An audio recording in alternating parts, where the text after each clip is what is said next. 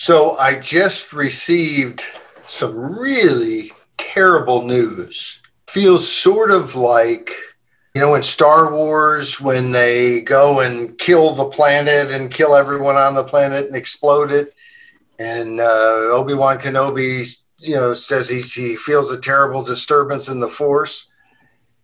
Uh, the Supreme Court of the state of Mississippi uh, has basically overturned their medical marijuana initiative that passed at the polls last time uh, by, I believe, greater than 60% margin, excuse me, on the grounds that their initiative process is outdated and unusable.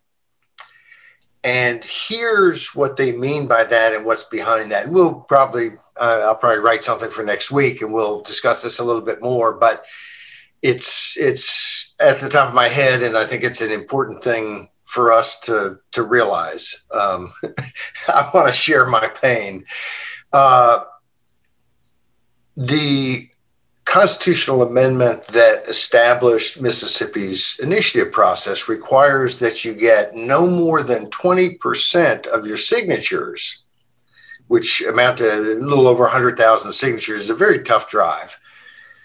Uh, you can only get 20% from any one congressional district. Now, this was difficult, but it made some sense when they had five congressional districts because you could put 20 and 20 and 20 and 20 and 20 together and get 100% of the signatures you needed. But in 2010, Mississippi, uh, I believe it was 2010, uh, Mississippi lost a congressional seat. So now they only have four congressional seats, and they have a constitution that has a provision that says you can't get more than one fifth from any one congressional district. What happened is when people realized that, the Secretary of State, who for whatever reason, secretaries of state seem to usually, in my experience, be very easy to work with. They tend to come up with sensible solutions for problems. They tend to want things to work, I think, because it makes them look good, and maybe just because they're good people. I mean, it, it is possible for good people to be elected to office. Rare, shocking, I know, but possible. And some of the best have been secretaries of state. Now, I, I could name some ones that I think were partisan and uh, and terrible and and horrible, but most of them are pretty good. And um, so they looked at it, and I think the attorney general took the same position that obviously there's a common sense way to look at this. And it would be that now that we only have four districts, you can't get more than 25% from each one. And therefore, then it would add up to 100% and you could still get on the ballot. That's what the mar- uh, medical marijuana people did. It passed at the polls. Uh, to me, you know, there, and I think there is a provision in uh, uh, uh in some of the states where once it has passed at the polls, how it got on the ballot in the first place becomes inconsequential because the voters have considered it and they have chosen to make it part of their constitution and they have that right. Uh, and so that's the sensible thing. Well, that's not the way it went. And I'll tell you what, and I know there are people out there who eh, are kind of like me, sticklers about the Constitution, and we welcome that somebody somewhere, some judge would actually go, No, here's what it says. I mean, I, I applaud uh, Gorsuch's uh, ruling about Oklahoma and the fact that most of Oklahoma still belongs to uh, Native American tribes because Congress never took action to change that status as they should have. Most judges would have just said, ah, what can you do? I'm going to make the best of the situation. Gorsuch said in this one case that involved a, a criminal conviction, you can't convict him because you have no jurisdiction there because Congress hasn't done its job. And of course, Congress still hasn't done its job.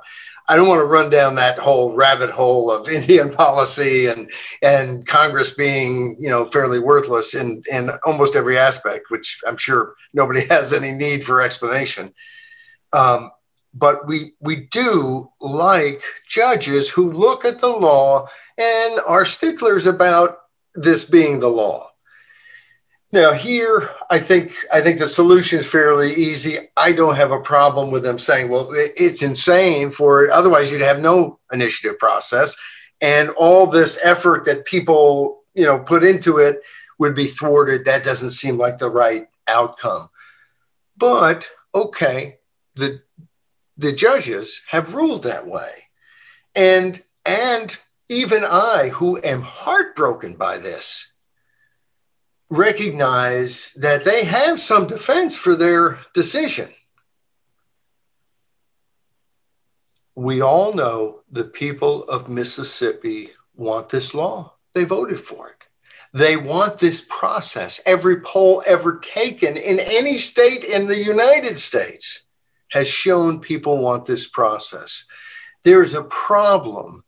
Lawmakers wrote this process for the people who were demanding it and wrote it in a stupid, convoluted way. Uh, in just a cumbersome way. I don't want to overstate it, but just a cumbersome way that didn't think ahead well enough. And it's now denying the people this process, this direct democratic check on their government, which it seems to me that anyone who believes in America has to let go of a democratic check. That's what it's all about. That's what we're for. But no. What is the chance that the Mississippi legislature takes action to rectify this situation? I think it's tiny. I think it's really tiny. And what does that say? What does it say that they hadn't already done it? I mean, I knew about this. This is the last census. This is 10 years old. Why why did they not rush to fix it? It's something easy to fix that needs fixing. Because they're not our representatives. They don't believe in democracy they don't believe in the public as their boss. They don't. They don't believe in the core basis and foundation of our republic. They do not. And we have to recognize that they do not. And I will spend some time, I'll, I'll get something to whip myself in, in, in the back I can't wait to apologize profusely if the legislature of Mississippi, who I suspect I'll be helping to lobby at some point soon to do something about this, if they do something, oh, you will hear you will hear howls of regret on this Pat podcast. But let's face reality until pigs fly and recognize that there's a reason why only half the states have this process.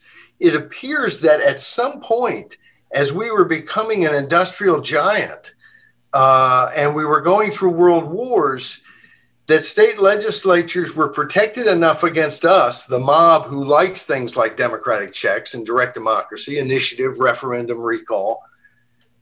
They somehow got protected because you can see it spread from the Western states which were maybe less populated. Uh, you see it in some of the states that have it. Uh, you know, Maine, very small districts, a lot of uh, lot of town hall democracy, that sort of thing, town meeting. Uh, Massachusetts has it. Uh, on the East Coast, it's uh, or really east of the Mississippi, in all the built up states at the time that this started happening, which was the turn of the century into the 19 teens, um, the only states that really have it, you've got Ohio and Michigan, and you have Massachusetts and Maine, and then you have Arkansas, which got it in the in the teens, but which was you know west and not as as populated and entrenched. And Florida, which got it very late in the in the 70s, and and Mississippi, which is interesting because Mississippi passed initiative and referendum way back in I believe the 19 teens, and they immediately passed an initiative that the railroads didn't like didn't like it at all. And I don't know the particulars. For all I know, the railroads, you know, were right that it was a terrible measure, but they didn't like it. and immediately it was decided that the rules hadn't been written by the legislature. Even though they went through the whole process, they turned in signatures, they got on the ballot, but somehow the rules hadn't officially, really, really been written. And they weren't written until 1993, some I believe, 80 years later. And that's when a lieutenant governor pushed and pushed and got the legislature to approve rules and create what is the last state to have an initiative and referendum process. I say all this. It's not about any of the scripts. Now this is going to go long.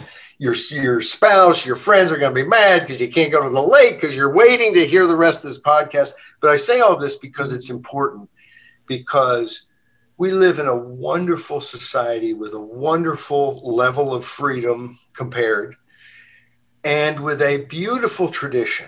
Even with all the missteps, correcting those missteps is part of a beautiful tradition.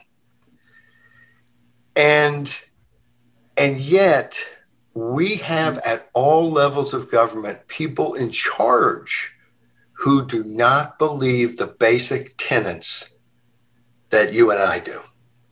And that is a big problem. And let's recognize it and let's not forget it as we look at all the different problems because we're going to have to solve some of the structural, some of the process problems in terms of getting representation. Because as long as, uh, and, and when we get to Friday's script, we'll talk about that a little bit. As long as, as, politicians can do whatever they damn well please. You know what? They're going to do whatever they damn well please. So, so our first script, having said all that, I'm, I'm a big believer in direct democracy, but this is not just, I know some people who they have some qualms and they want more representative democracy. Don't think that, oh, this is no big problem because we have representative democracy, because you do not, because they don't represent you. So it's this is not just a problem with we don't have direct democracy. This is a problem in that we don't have a representative system anymore because our representatives don't work for us. We got to fix that. Okay, so when you talk about scripts, you've completely gone off the rails for a normal listener because they don't know what the hell you're talking about. Yes, that's that is so true. So that's, true. That's a that's an endonym rather than exonym. An exonym would be that's a common sense piece or a, an essay or a commentary or a column, but you say script because of the history say, of common sense. well, they're actually it's hard to call it a column. I have friends who will go, "Well, your column," but it's it's short. It's 250, 300 words, you know, max on good days, and uh, and and so um, it's hard to kind of call it a column. I usually call it a commentary. Man, it's it's like all these syllables. There's all all letters, double letters, all kinds of things. It's a very complicated term, and script is how we first thought of them because Common Sense started as a radio uh, commentary. And we did two minutes on radio, which works out to about 250, 260, 280 words, depending on whether we're using big words. And, um, and so uh, we always think of it as a, as a script. Um, and nowadays this is the this is the age of uh, the internet and blogs and and that sort of thing. And this right here is this week of common sense starring you paul jacob writing about the stuff that you've written in the week at thisiscommonsense.org so there we can run the music blah blah blah blah blah. The music is running right now. And uh, here we go i noticed before we came on the air chet uh, uh, we talked about the first three commentaries this week were uh, all ended in question marks. And I believe that's because we have a highly questionable world that we live in. But the first one was make journalism illegal question mark. It's supposed to draw the reader in. Anyway, I think that's easy to answer, and that is no, please don't. And and this commentary, which of course you can go to thisiscommonsense.org and uh, and read it for yourself. But it's about a journalist, Tom Lemons, uh, who works in Hernando County, Florida, and he has uh, he worked for a, a, a, outfit down there, and then he's gone independent. He has a book out called Victim Shopping 101: The Truth Doesn't Always Set You Free.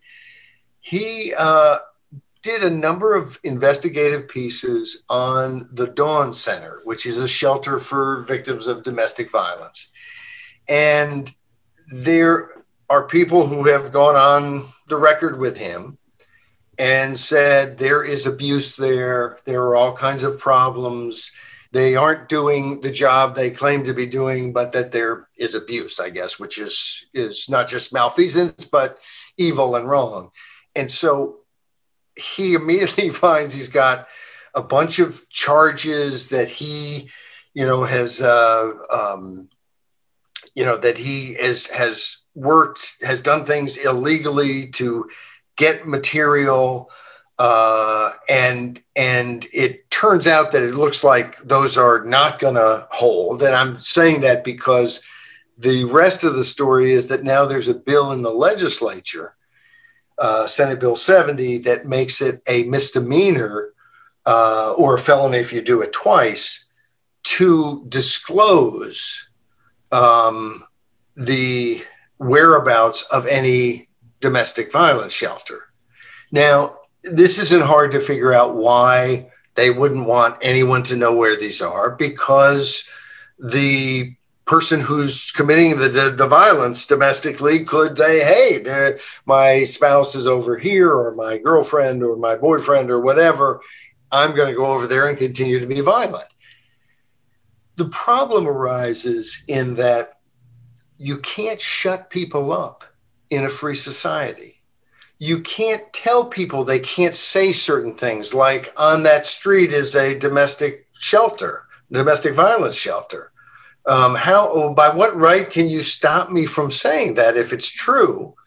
And, and of course, is that, is it really that we have to hide everything from these people who want to beat up their, their significant other? I'd like to, I'd like to think that we could have maybe a patrol that looks after these domestic uh, violence shelters and arrest the perpetrator of any sort of uh, breaking and entering or threatening or anything else.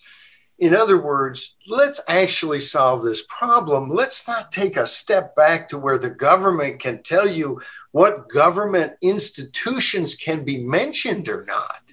I mean, that's insane and it's a great start for the week in our our uh, looking at different insanities.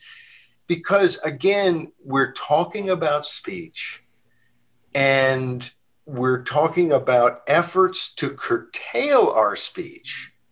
And if you look at the speech the efforts don't make common sense. And the speech is essential in stopping bad behavior fiscally violently. Uh, you know, we have domestic abuse shelters. We have these these shelters to protect people.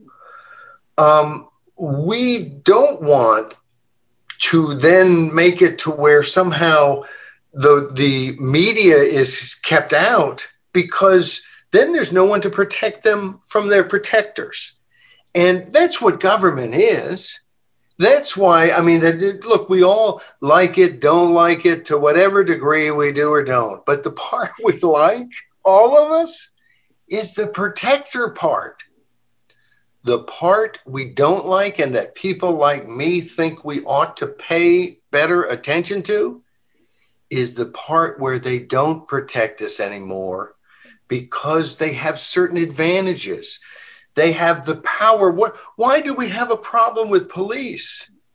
Because police are like the rest of us to a certain degree, and they have enormous power. They have weapons in their hands. They have the ability to arrest us and put us in cages and so on.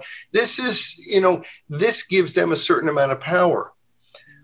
Politicians have a certain amount of power. The whole, the whole thrust behind term limits is that we give politicians an office and then through that office i mean why do why do incumbents raise so much more money than challengers because the incumbent has a vote right now on how to spend millions, billions, trillions. I mean, pick your level of office.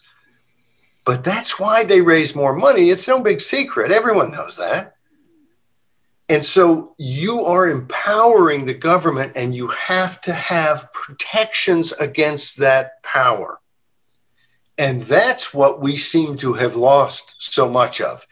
It's, um, you know, government has the ability to regulate and do all kinds of things in different industries and different walks of life and different ways and and people have signed off on a lot of that. Some of it we haven't. They've just grabbed the the uh, power. Some of it we have surrendered the authority. But we have to have checks and balances even then and we might want to claw back just a little bit of that authority or a whole bunch of it. But however much they have we better have checks and balances. And one of those checks is journalism and the media and the fourth estate and by golly, that is not just the Washington Post and the New York Times, which I happen to think are in bed with the power structure and the deep state and whatever other name, the political class, the cabal in Washington, in my mind, is not just politicians, it's other people who have uh, enormous political power and power in our society. And, and that just needs to be checked. And that means that it's not okay for freedom of the press to just be exercised by the big corporate media interests. It needs to be exercised uh, by people like Tom Lemons and uh, and his fight in Florida should be covered in, in, the New York Times and the Washington Post and and by all the big media. But I'm not so sure he will get coverage except in the more uh, what do you call it bouquet uh, oh, not bouquet, uh, boutique, boutique. I only have so many words, and when I when I venture out into these sorts of words, boutique. I mean, come on, that's tough. This is something that uh, we're going to see more and more of because of the way media is changing, and there's, you know, there's there's no give on the First Amendment. People have a every one of us has freedom of the press. We don't have to own a printing press to have freedom of the press. Well, um, how does that fit in with the rest of the week? Because this week seemed to be mostly about subsidy. Yes, yes, it was. Um, I don't know. I don't, I don't know that it does. We could argue that uh, that in essence, uh, going after these sorts of uh, of uh, individual muckraking, you know, press hounds uh, somehow protects the big boys in terms of a regulatory type thing. But I don't think that's, uh, I, I, don't know that that's actually what's happening. Um, I think, though, that uh, it's hard to go a week, unfortunately, without freedom of speech being implicated in all kinds of different ways. So, but we, we, we jump Tuesday to, it's almost a, it's a funny issue. Unemployed or misemployed is the title of the commentary but this has been going on for some time. And I've had all kinds of discussions, arguments with people about, um, you know, is are, are people getting too much in in the way of unemployment to where they don't want to go back to work or don't want to go back to work full time? And I'm and by unemployment you mean unemployment insurance benefits. Yes, yes, to go on the the program where they're getting uh, they want to they might want to stay unemployed because the unemployment benefits are better than the employment benefits. And uh, and we said unemployed or misemployed just to jump to the to cut to the to the chase and uh, spoiler alert because in essence we have the, the federal government has hired people to stay home um, and and look, I don't know what the numbers are exactly. I, I don't have studies. a friend of mine sent me a copy of Paul Krugman's uh, piece at the New York Times. Uh, you know, basically arguing that there's this is a, a, ridiculous thing that basically the the Republicans are all evil and they bring this up only because they're evil. It has nothing. Unemployment isn't caused you know, people staying away from work isn't caused by them making more when they're not working than when they are working. By the way, in his textbook, he has argued precisely that. He has argued that same thing. Yeah, he's argued. He's uh, no, he's not argued his current position. He's argued what economists have always said that the, the problem with unemployment benefits is that they can be seen as payment to not work. And he said that that's, I mean, point blank. This has been in many studies. This is not out of the blue. This is not a conspiracy by evil Republicans. This is common sense. And you point out, and I haven't followed, I, you know, I don't follow economists the way you do, um, but you have long pointed out that he in his previous lives was much more reasonable and and believed a number of things that he does not now believe. But the thing here is it's almost one of those who you're going to believe your own eyes or you know what I'm telling you. And and in those cases people tend to believe their own eyes and I know people who are working uh, restaurant jobs, who are working other jobs that that uh, there was some dislocation during the pandemic, but that they tended to be service oriented jobs where they were going to still be needed. Um, and you know, at one point, uh, you got two people working those jobs, and you're both unemployed, and you're both getting a six hundred dollar a week kicker from the federal government. That's twelve hundred a week. And that's 4800 a month. And that's you know that that works out to be 60,000 a year. And of course that's not the that doesn't include the state unemployment and other unemployment. That was just the kicker now it it's less now i think some of them have, have gone to 300 but uh, frankly right now a number of states are scrambling to cancel out some of these unemployment kickers because they're afraid of what I knew back when friends of mine told me I don't want to have to go back to work and lose all this money. And I know that when a number of them went back to work, they had to limit their hours. If they got too many, they they they had already, I think, lost the state kicker in the state they were in. But they, if they went, if they worked too many hours, they lost the federal kicker on the unemployment. You know, when it's your money, you pay attention to these things. And, you know, I think a lot of people would rather work than sit home. Um, frankly, I wouldn't mind sitting home. I'd find something to do. But, but, you know, whatever your desire is, it's this is not this is and i think sometimes it's is when you point it out it's as if you're saying people are lazy. I'm not saying people are lazy. I'm saying people are smart. They're smart enough to know that if i make more money for not hopping in the shower and putting on the clothes that somebody else wants me to wear and and zooming in my car through traffic or with the pandemic maybe not so much traffic as usual and going to work and being somewhere else and if i get less money for doing that from than just doing what i want to do i mean is that a tough choice to make?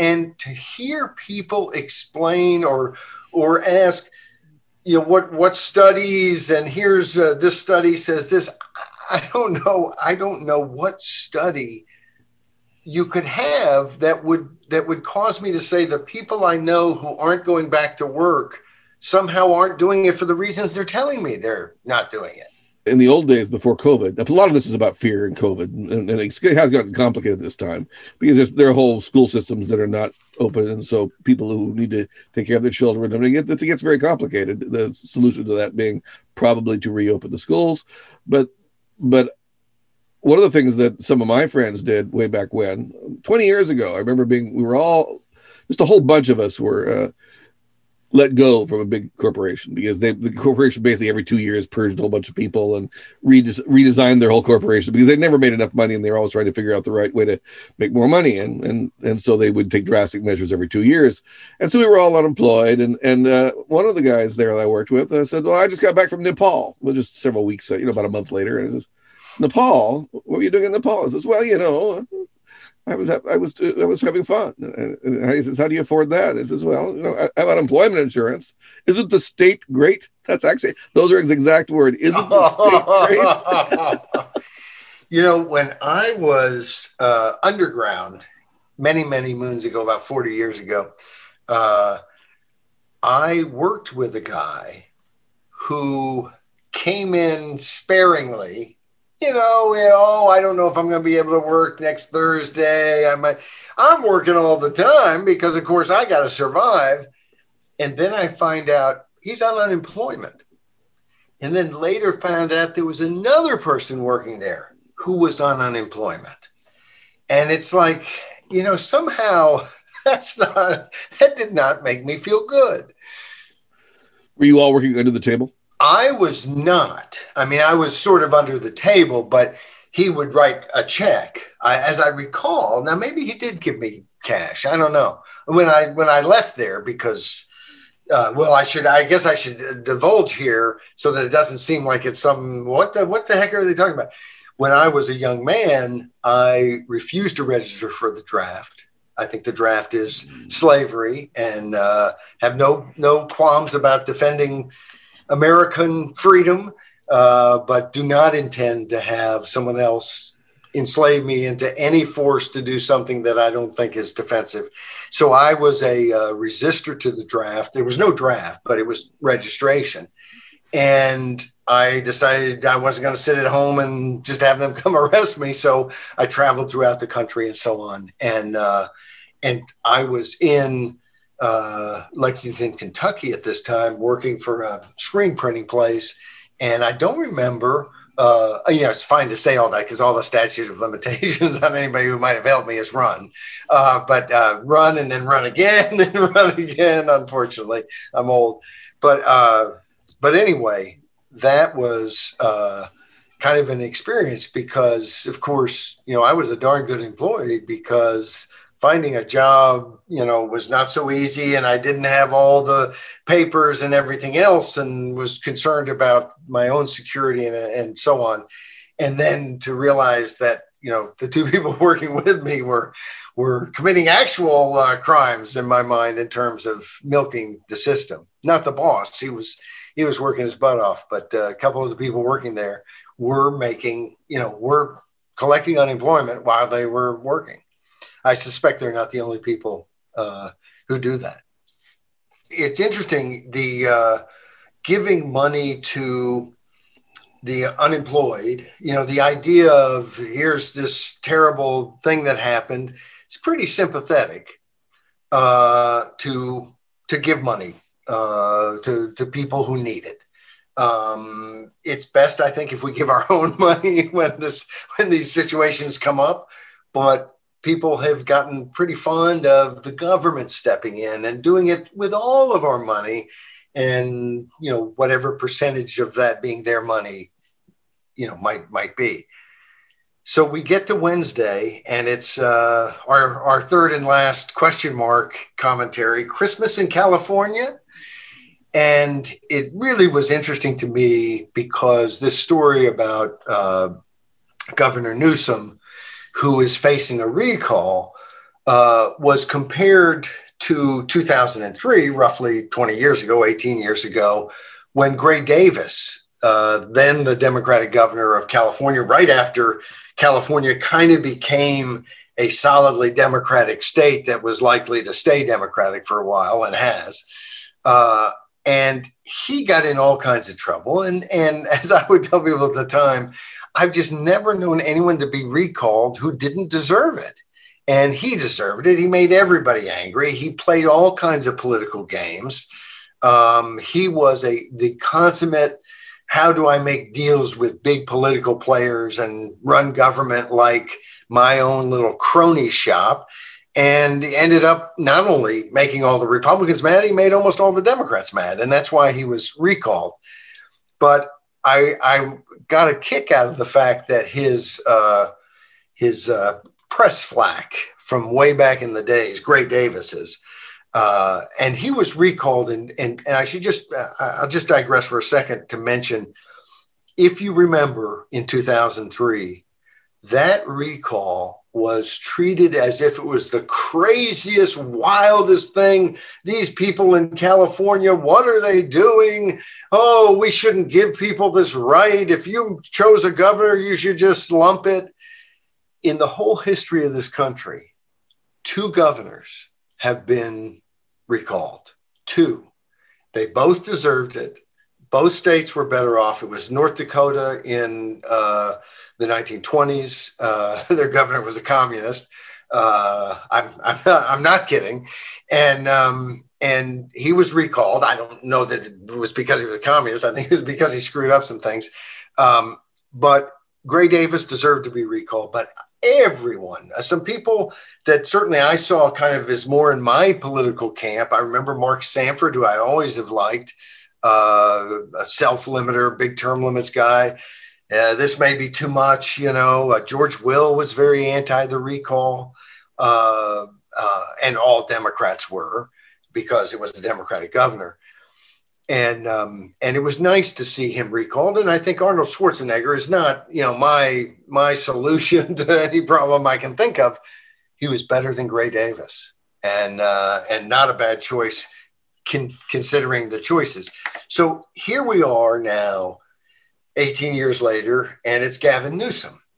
And Newsom, of course, is famous for having told everyone to wear masks and not to go out to eat, and then went to a very expensive restaurant uh, without a mask. But don't worry, they sat outside. Except then when the tape came out, it turned out no, they didn't. That was a further lie. Uh, they sat inside. Anyway, uh, this guy, and of course, I, I don't like his politics either, but uh, he is in some trouble, except he's got an advantage that Gray Davis didn't have he's got a hundred billion dollar slush fund. Now, about 75 billion of it came from the fact that California, like a lot of states, and, and this COVID money went to these states that are flush in cash. And it tends to be states where a lot of the revenue comes from capital gains. Uh, and, and for whatever reason, California uh, was more able to economically weather staying at home and so on. They probably have more people working on the internet than maybe uh, Wyoming or I don't know. I'm just guessing. But for whatever reason, they have a big surplus. But on top of that, he got 26 billion extra dollars from us federal taxpayers through the COVID relief. Now, why does a state that is 75 billion in surplus need another 26 billion from the feds. I mean, that just seems insane. But uh, it it's the sort of thing that may make a big difference. The this press flack I mentioned uh, said, you know, Gray Davis was never in a position to play Santa Claus, and and uh, that's what Newsom intends to do. He's got this deal that is giving six hundred dollars to two thirds of the people in the state who make below $75,000 a year. Uh, he has an extra kicker if you have children. And then, interestingly enough, as we were working on this commentary, I came across the article um, in the Sacramento Bee and then found out uh, from a thing I saw about Heritage Action. We find out very late that the Sacramento Bee report that I ended up reading because I wanted to check on something and it turns out that if you are a undocumented immigrant, if you're here illegally and don't have documentation, that your family qualifies for twice as much. The idea being, according to the finance director of the state of California, to make up for the lack of support for undocumented immigrants in the federal subsidies going to individuals. And of course, I ask a question. This is, we just put it in as a footnote, but must they document that they are undocumented? And and look, I'm I, this is not a uh, oh someone's undocumented, you know, string them up. This is uh, you know people do move different places, and and I want people to be able to move as freely as they can. I want people to come here. I don't like a lawless situation. I don't think that long term that makes a lot of sense. And I don't like this idea of making it to where the only the only kind of humane policy we can have is to literally tax people to over to give extra benefits to people who are here illegally. And so it just seems to me like that this is a, I, I would not be surprised if this gets sued in court, but it's almost like we have we have so much money to give away that we're looking for the state of California wants to give extra money to make up for what the federal government didn't give somebody. Really? We have that much extra money? Isn't all of this money being borrowed? We were running a huge deficit federally, still are. Always have been during my entire life, except when we pretended a few years during the uh, 1990s when there was a tech boom to help us pretend. Um, but even then, of course, if you if you didn't count, if you counted what was really happening with Social Security, we were in the red every single year in my life, uh, and I'm I'm getting older. Uh, this slush fund is and and you know in, in san francisco of course if you're undocumented you may be able to vote in local elections. You're not supposed to vote in statewide elections.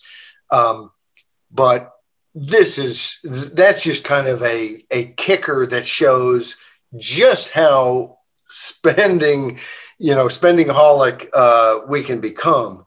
The real issue here is it's going to help to send checks these checks are supposed to arrive just around the time that people are starting to think about the recall and we have done several uh, commentaries at thisiscommonsense.org about the fact that increasingly I'm seeing media people, pundits, and in stories talking about how all this spending by the Democrats is strategically smart because it will win them votes.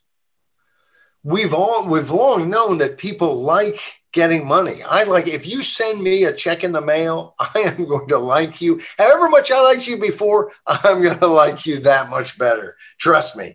And so this is this is a huge problem uh, because it's not likely to to stop anytime soon. This is the new normal, and it's not just Democrats.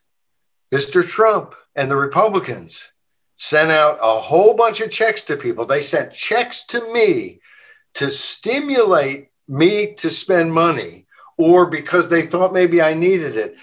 I did not have any dislocation economically. Uh, I mean, lots of social and other dislocation in in the 2020 pandemic year, but none economically. Why they send me money? I think they did it because they figured, let's send money to all these people. We have an excuse to do it. They're going to like us. They're going to vote for us. And and I hate to be cynical, but boy, am I boy, am I cocksure that, that that's exactly the thinking that was taking place in Washington. Trust me, that is exactly what they're thinking. Well, it's easy for me to trust you because I don't mind being cynical at all.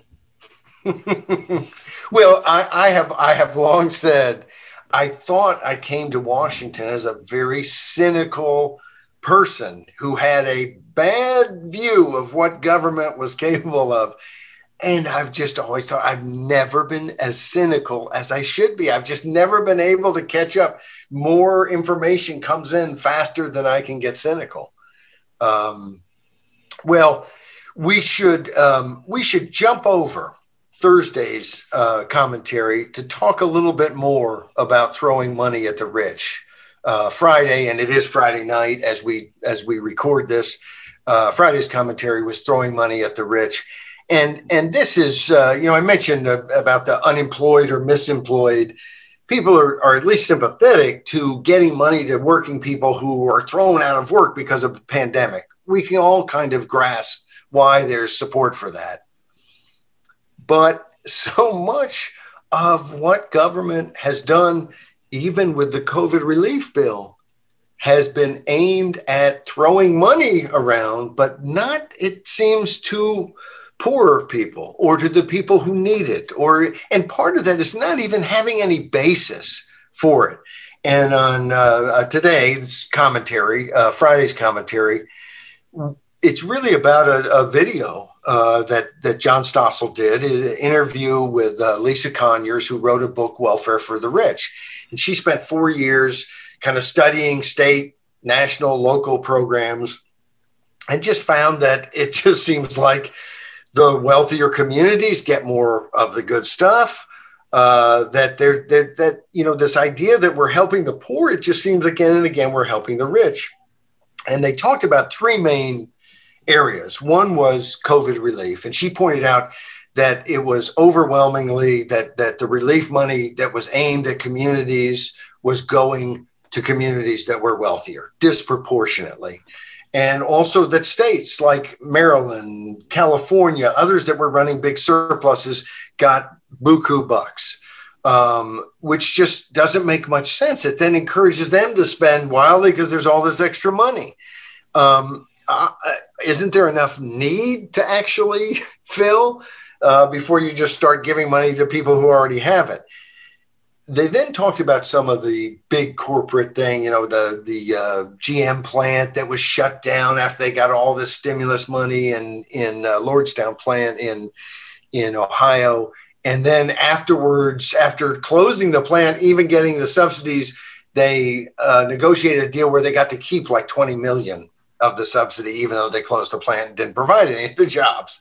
Um, but they might crater more or something, so we had to you know rush to give them money. And then they got into stadiums, which is my pet peeve. I'm a big sports fan. Um, and I know how crazy we are.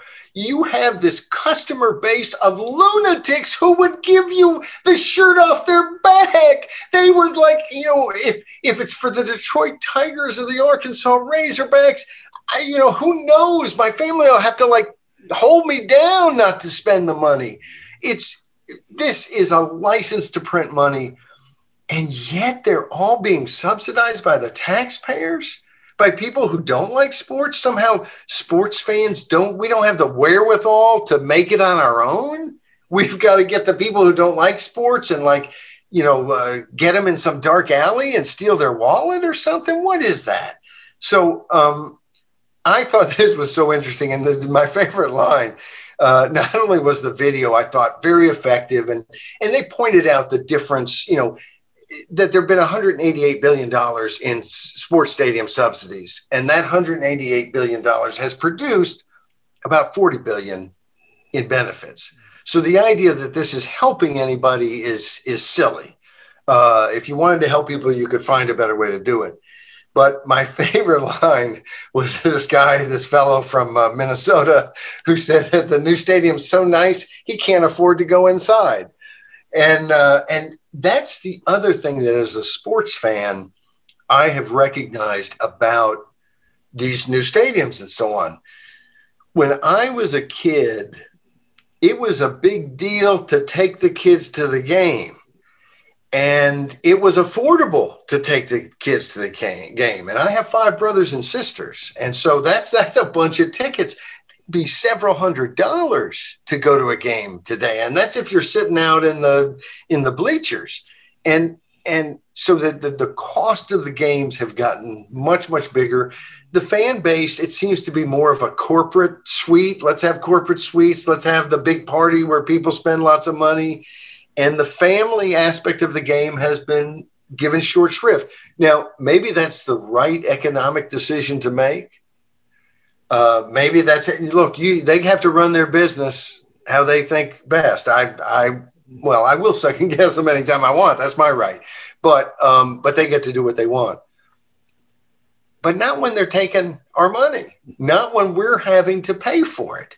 And so, uh, this is this is a it's been a perennial issue what for 20 30 years of and more of them grabbing it and it used to be they get stopped a lot and then they found different ways you know if you can ink a contract fast enough before your before the people you work for find out you can get away from referendums to block you and stuff like that um, but the the other interesting comment that was left uh, was one that said, "We all we all agree on this basically." End corporate welfare, and I realized he's right. He's right, pretty much. I mean, not that there isn't some disagreement somewhere. Come on, but but overwhelmingly on the conservative side, they don't want government giving a bunch of money to build some big thing for some corporate interest. And the, the left sure doesn't want that either.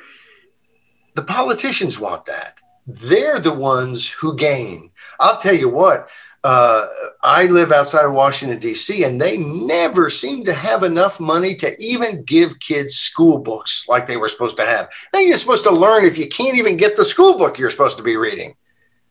And when it came time for them to get a sports stadium, they came up with $600 billion to borrow to, to build the stadium and get the team. Now they have great access, they have their own corporate box they get to use. I mean, to me, that that's called bribery. But they found ways to to do all of these things. And again, we don't seem to have people working for us. But here's another sign that this is something we agree. This isn't a right left divide.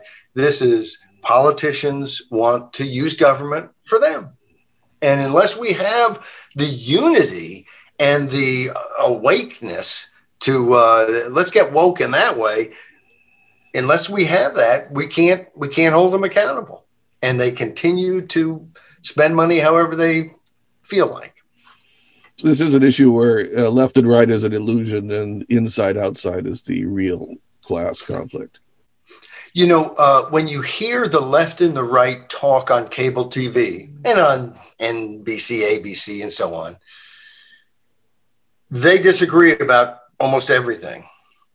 But I remember years ago going to a press conference where Ron Paul was uh, uh, going to be there, and uh, uh, or a representative turned out to be there, and Ralph Nader and some of the other people. It was all the third party people. We wrote something.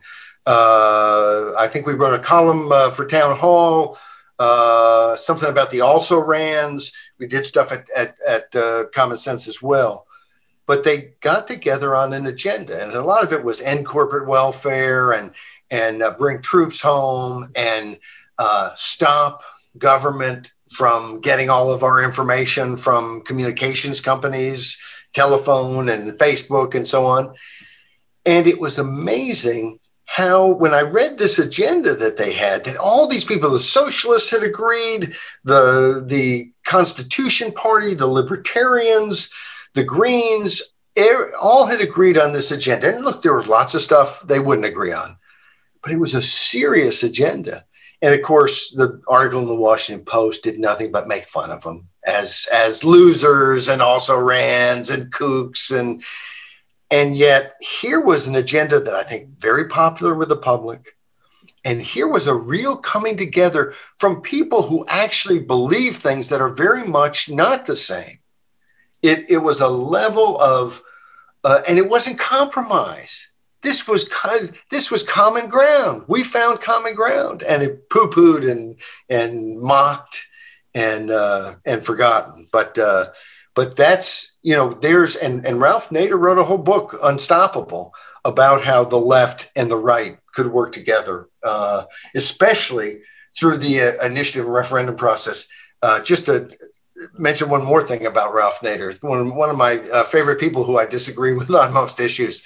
Um, he, he spoke by telephone. He couldn't get out to our event in San Francisco years ago, 2010, our uh, national conference on initiative and referendum, which was part of a global forum, and um, and he was on the phone, and he says, I always hear people say that you know we have to remember to use initiative and referendum as a last resort.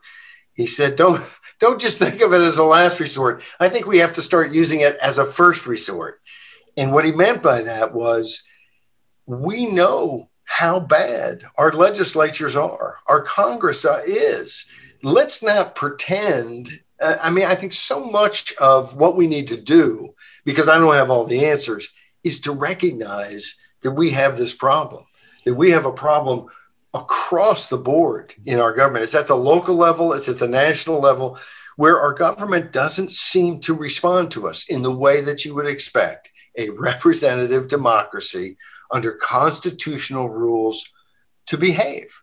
For instance, I'll tell you another little tidbit before we move on to the last commentary. I was on the phone with the Secretary of State's office in Arkansas today. Do you know that nowhere online is the Constitution of the state of Arkansas? At least nowhere online on a .gov. I can get it from Ballotpedia, and it appears to be correct.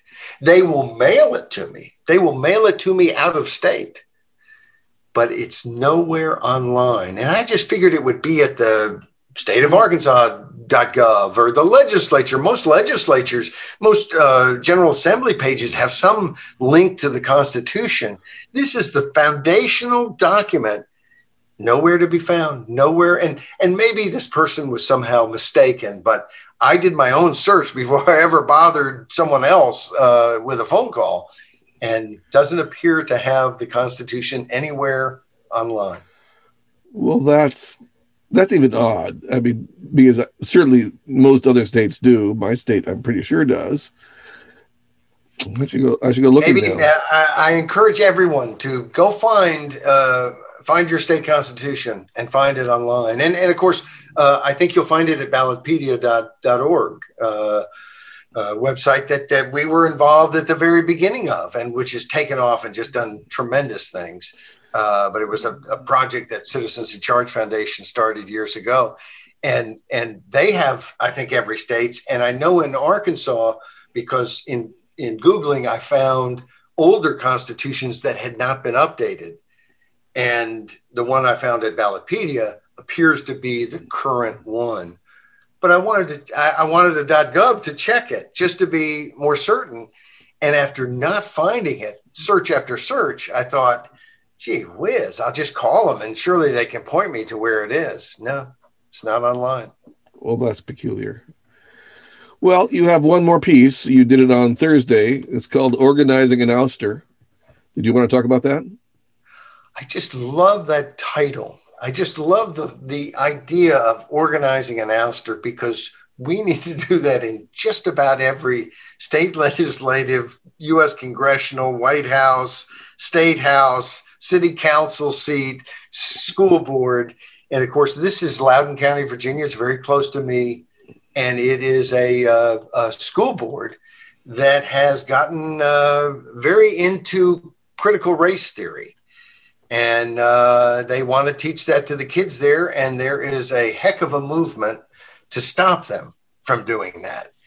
And um, it's you know this uh, I I I know a number of people who I love who are into this and and are concerned about as I think we all should be uh, racism and minority populations that decade after decade are not not moving up educationally otherwise. Of course you know the, the truth is when you're talking about uh, african americans they have been moving up in in many different ways but there's still statistics that are that are just terrible. And obviously you want to go help there but i think that there's kind of this this belief that what would help is to somehow assault other people. Like we've had numerous commentaries in the last couple months. The the situation in Oakland where they're going to give money to poor people, but not if you're white. You know, there's something wrong with that. There's something really wrong with that. And the idea of I want and and you know look I, I I'm for a lot more choice in education. I want people to get the kind of education for their kids that they want. Doesn't have to be the one that I want. But for my kids, I want them to learn about our history and racism and I want them to know about the Dred Scott decision. I want them to know about the Chinese Exclusion Act. I want all of this is very important. I want them to know that John Brown uh, was not just a lunatic as he's been made out in movies and in in uh, education when I was a kid, but he was someone who felt strongly about something and and you know put his life on the line for it. I want them to know all that history, but I never want them to be treated as if they, because of their skin color, which is going to be the same skin color I have, white, I never want them to think that they are an oppressor. Because you know what? They're not an oppressor. They're not an oppressor. Their parents weren't oppressors. Their grandparents weren't oppressors. Their great grandparents weren't oppressors. Their great great grandparents, and I could go on and on.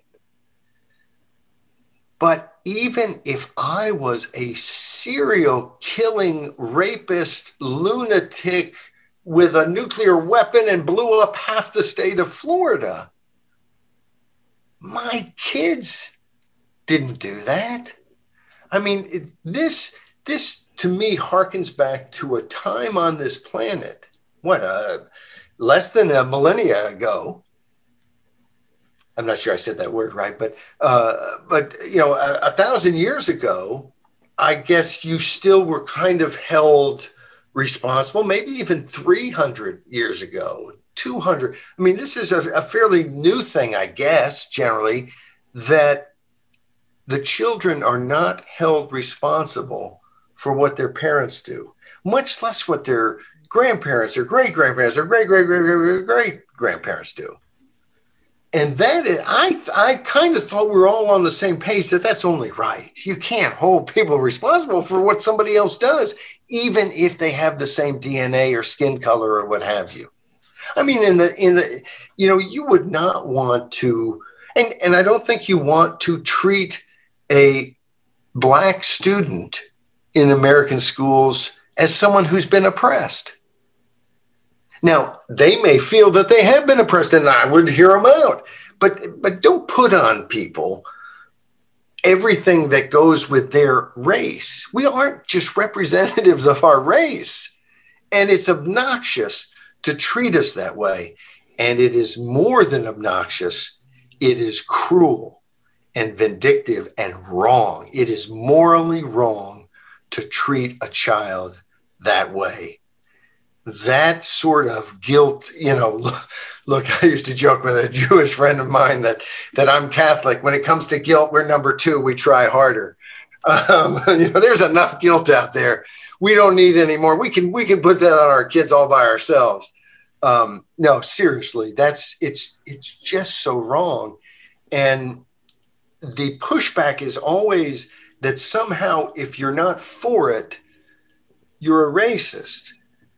You're you're just you're in you're you just are denying systematic racism. And the truth is that is systematic racism. And whether you recognize certain systematic racist elements or don't, or you think it's a tiny thing or a big thing or a medium thing, or it doesn't change the fact that treating kids in school as representatives of an oppressive race or an oppress an oppressor race or an oppressed race is just wrong it's just so and and frankly i think part of the problem is as soon as people start to talk about it and point it up all of the race baiting is not very effective anymore because no one wants that to happen to their kid. I don't know how many people. I mean, when when people talk about trying to, you know, be anti-racist, they don't tend to lead with what we really want to do is get some white seven-year-old and really make them understand that they're part of an oppressor race. It's not true. It's not the right thing to do, and we're going to stop it in the schools, and we're going to stop it as a as a, uh, organizing principle of society, or frankly, and I you know I figure I got maybe another twenty years if I'm lucky, uh, but I'm going to spend some of those years somewhere else, because I'm not going to live in a country in which I am put down because of my race or my gender. I don't plan to live in a place where I am regularly discriminated against or berated for things that are completely ridiculous like that. It's not safe and it's not where I want to be. And this is a big, beautiful world. I can go find someplace else too. So, but that is what we're fighting over. I mean, this, th- that is anti- antithetical to everything this country is about. We have been a melting pot. We should continue to be a melting pot. The beauty of America is its openness, is the fact that it doesn't matter who your daddy was, who your mama was, what race you are, how rich you are, uh, what your ethnicity is. You can make it here. You can build your own world here. If you can't make it in somebody else's, you can doggone it, build your own. The moment that instead of that, we're some cultural revolution lunacy where you know everybody's being judged and treated in society according to some tribunal's view of what your race and other stats you know shape up to be. I want out. And i think i i, I think that this is a tiny segment of the population with way more power than this tiny segment deserves. But if i'm wrong it is, I think, the end of America. I think I'm right. And I think is if people will step up and say, wait a second, let's point out something that is systemic racism, let's fix it. Criminal justice, which the truth be told is a problem for people of every single race in this country. It is a big problem. And it's it I wouldn't I wouldn't spend any time arguing about whether it's not a bigger problem for people whose skin is darker, black Americans. Let's fix it for everybody though. Why don't we just do that? And the truth is is another place where the public is there. This isn't there's not some reluctance in the public to fix these criminal justice issues there is a reluctance in the political class because, of course, they, they just weaponize everything and use it against uh, each other. They're playing a different game, and it's not a healthy game. And we have to get into the game because we want to actually solve some things. We want a better society, and uh, that's probably uh, that's probably as much as uh, as I've got. But uh, it it does seem that these various issues, it's stuff that you just you wouldn't have thought would ever be an issue. Um, you know, I mean, it, it's just we live in a different world where where racism in the name of anti-racism is abundant, where we have governments at the state and the federal lo- level just splurging money at us at a time in which at the end of the day our governments if you add them all together are running huge deficits borrowing trillions every year. I mean, this is, we've got a mess on our hands. And uh, it, it's somewhat embarrassing to even admit that I've been politically involved because apparently my side isn't winning enough. But we, we can win and we better win. And uh, all we can do is keep talking and figuring out how do we get together in ways that are winning. Thank you for joining us for this week of Common Sense starring Paul Jacob. My name is Timothy Virkkala. You can find me at, at Wirkman on several social media sites, as well as at wirkman.com. In both cases, that's Wirkman with an I, not an O. Paul's podcast, along with all of his commentary for the week, can be found at thisiscommonsense.org.